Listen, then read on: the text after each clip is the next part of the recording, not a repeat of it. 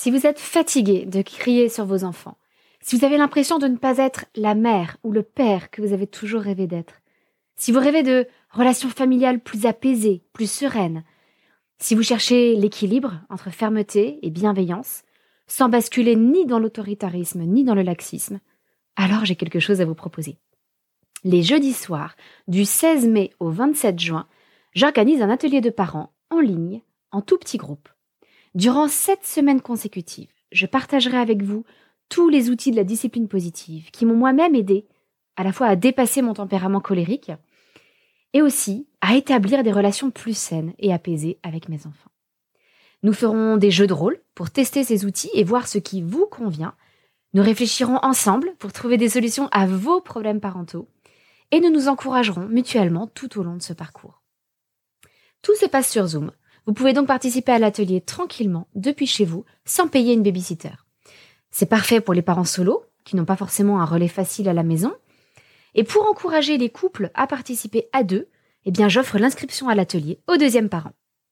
Alors rejoignez-nous vite, les places sont limitées et les inscriptions ne seront possibles que jusqu'au dimanche 5 mai pour nous laisser le temps de vous envoyer votre colis de bienvenue avec tout ce dont vous aurez besoin pour l'atelier. Moi j'espère vous retrouver très vite dans un groupe aussi extraordinaire que ceux des dizaines et des dizaines de parents qui ont déjà participé à des ateliers comme celui-ci et qui en sont tous sortis tellement plus sereins. C'est simple, on a un taux de satisfaction de 100%. Toutes les infos sont sur la page d'inscription de l'atelier que vous retrouverez dans les notes de votre épisode. Alors bonne écoute et à très bientôt.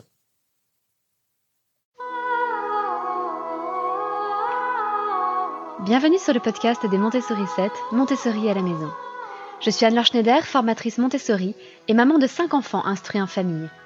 Ma mission, c'est d'aider les parents, les assistantes maternelles, bref, tous ceux que dans notre communauté nous appelons des souricettes, à mettre en pratique la philosophie Montessori chez eux avec leurs enfants ou les enfants qu'ils gardent.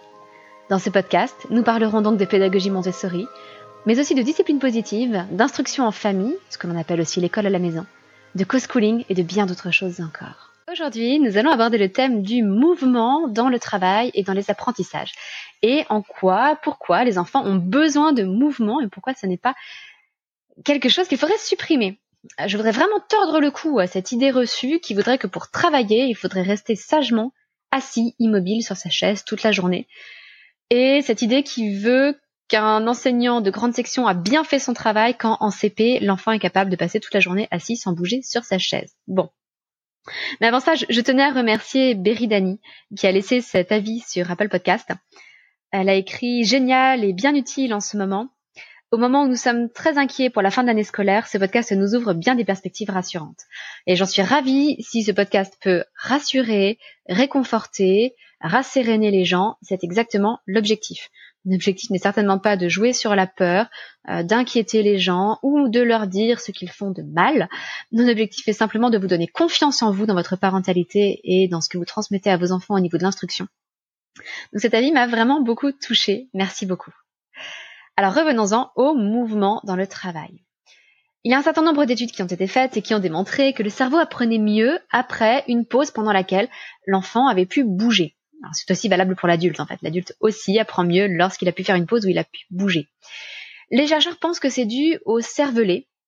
Cervelet qui est aussi bien investi dans le mouvement que dans certaines capacités cognitives comme le traitement visuel, la perception spatiale, etc. Donc, il est assez cohérent que lorsqu'on active, lorsqu'on renforce ce cervelet en bougeant, eh bien, ce cervelet est également actif et disposé à travailler pour un travail plus intellectuel qui utilise d'autres capacités cognitives.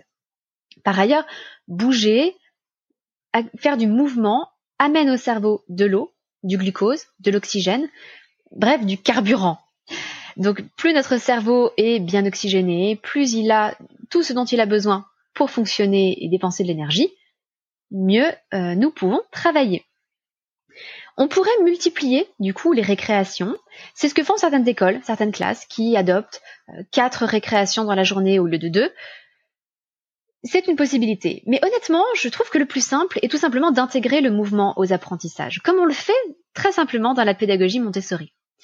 Dans la pédagogie Montessori, l'enfant a la liberté de mouvement. Il peut se déplacer d'une étagère à l'autre, de la table au tapis, parce qu'il peut travailler aussi bien assis à une chaise à côté d'une table, que par terre sur un tapis, allongé sur le ventre, assis en tailleur, allongé sur le côté comme les Romains. Bref, cette liberté de mouvement, elle est totale. L'enfant circule librement dans la pièce. Et ainsi, le mouvement est intégré à toute la séance de travail. C'est en permanence que l'enfant bouge, oxygène son cerveau et active son cervelet. On peut aller même encore un peu plus loin et proposer des activités spécifiques qui nécessitent de se déplacer. Par exemple, des activités de mise en paire à distance, qui sont extrêmement intéressantes. On peut travailler ainsi avec des figurines et des images classifiées ou des images de nomenclature, ou faire de l'association d'images par paire, en ayant mis la moitié des images d'un côté de la pièce, l'autre moitié de l'autre côté de la pièce, et demander à l'enfant de regarder une image et d'aller chercher sa paire dans l'autre tas. Eh bien, ce travail est formidable car il fait travailler la mémoire de travail. Pendant tout le temps du trajet dans la pièce, l'enfant doit garder en tête l'image qu'il recherche et une fois arrivé sur le deuxième tas, il doit retrouver cette image et ensuite la ramener euh, à bon port. Cette mémoire de travail, il est très important de la travailler. C'est la première étape de la mise en mémoire avant de permettre une mise en mémoire dans la mémoire à long terme.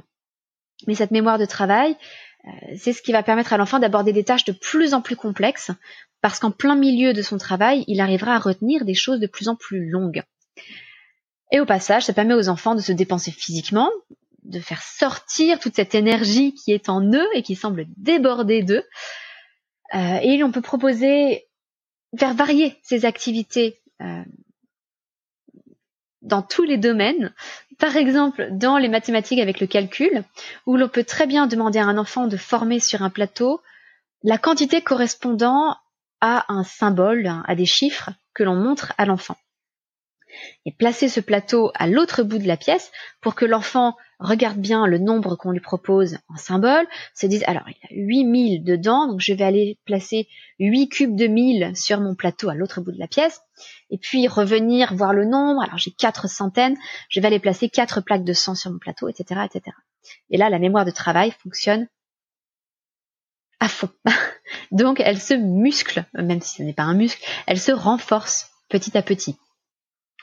C'est aussi un bon prétexte à certaines activités de groupe, même si l'essentiel du temps, en 3-6 ans Montessori, l'enfant travaille seul. Si on sent un jour que les choses sont un peu plus difficiles, que les enfants débordent d'énergie, eh bien, on peut leur proposer ce type d'activité en groupe où chacun va être responsable de quelque chose de différent suivant son niveau.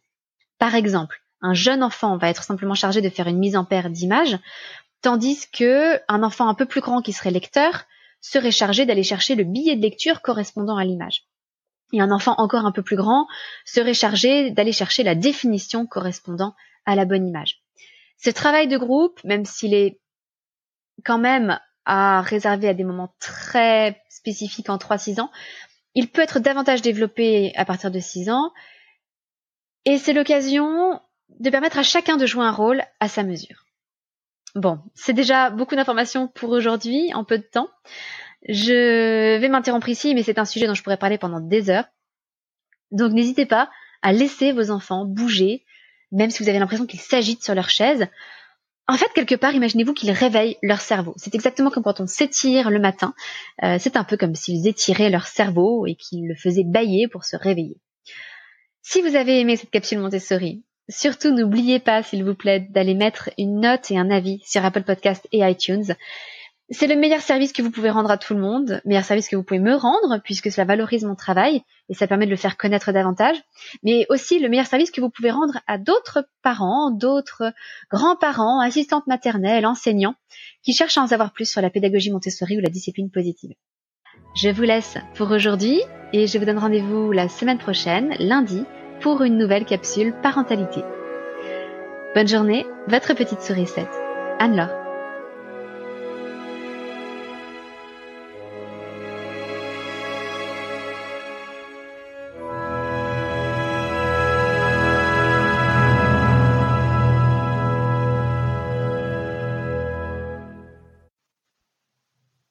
Avant de partir, n'oubliez pas si vous avez un projet d'instruire vos enfants en famille ou de pratiquer le co-schooling, c'est-à-dire de poursuivre les apprentissages avec vos enfants en parallèle de l'école, le tout avec la pédagogie Montessori, vous n'aurez pas envie de rater les offres exceptionnelles que je vous propose. Donc n'oubliez pas d'aller voir les liens dans la description de votre épisode et peut-être que je vous retrouverai très vite en formation.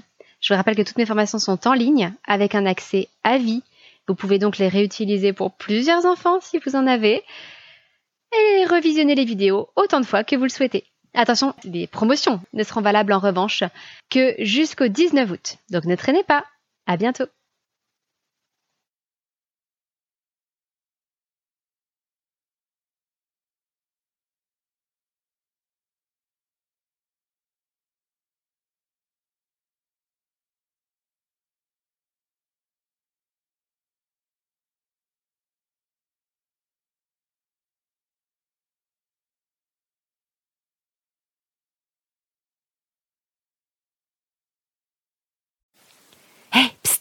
N'oubliez pas que vous n'avez que jusqu'au dimanche 5 mai pour vous inscrire à notre prochain atelier de parents en discipline positive sur Zoom.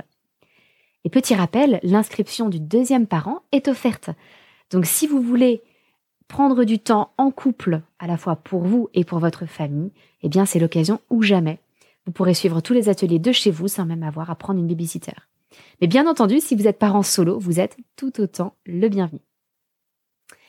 J'ai donc hâte de vous retrouver les jeudis soirs de 20h30 à 22h30 entre le 16 mai et le 27 juin pour 7 séances de 2 heures en discipline positive. Toutes les informations sont disponibles sur le lien d'inscription que vous retrouverez dans les notes de votre épisode. À très bientôt!